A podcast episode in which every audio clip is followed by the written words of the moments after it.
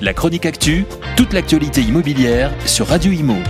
En partenariat avec Regus, des espaces de travail adaptés à chacun. Cela fait maintenant plusieurs trimestres que les promoteurs immobiliers tirent la sonnette d'alarme sur l'état de la construction en France. Entre les normes environnementales accrues, la rareté des terrains, la flambée des prix des matériaux, la sous-utilisation du PLU et les refus de permis de construire, les facteurs de blocage se multiplient. En un an à la présidence de la Fédération des promoteurs immobiliers, j'ai vu les statistiques se dégrader, l'acte de construire décrié. C'est pourquoi nous lançons un appel, a lancé Pascal Boulanger, président de la FPI, en ouverture du 50e congrès de la Fédération qui se tenait les 7 et 8 juillet dernier à Strasbourg. Alors concrètement, que faire?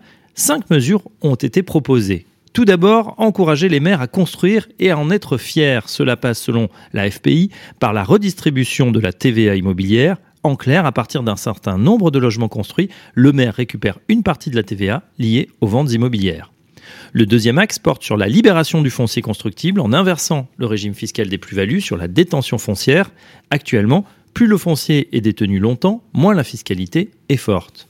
Troisième mesure pour rendre le logement accessible, la Fédération des promoteurs immobiliers propose de réduire le taux de TVA à 10% sur les opérations issues de démolition, reconstruction, sous condition de ressources des accédants, comme le permet désormais la directive européenne TVA, modifiée en avril 2022, et comme l'a déjà mis en œuvre la Belgique.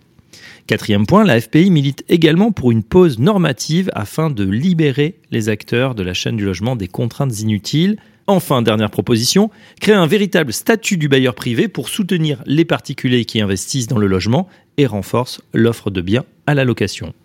Cet appel solennel adressé au pouvoir public, aux parlementaires et à l'opinion publique vise à mettre en place une véritable stratégie nationale du logement à voir si ces mesures retiendront l'attention du nouveau ministre du Logement, Olivier Klein, et de Christophe Béchu, le ministre de la Transition écologique et de la cohésion des territoires, qui sont deux maires bâtisseurs très conscients de ces enjeux.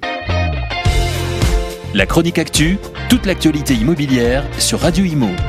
En partenariat avec Regus, des espaces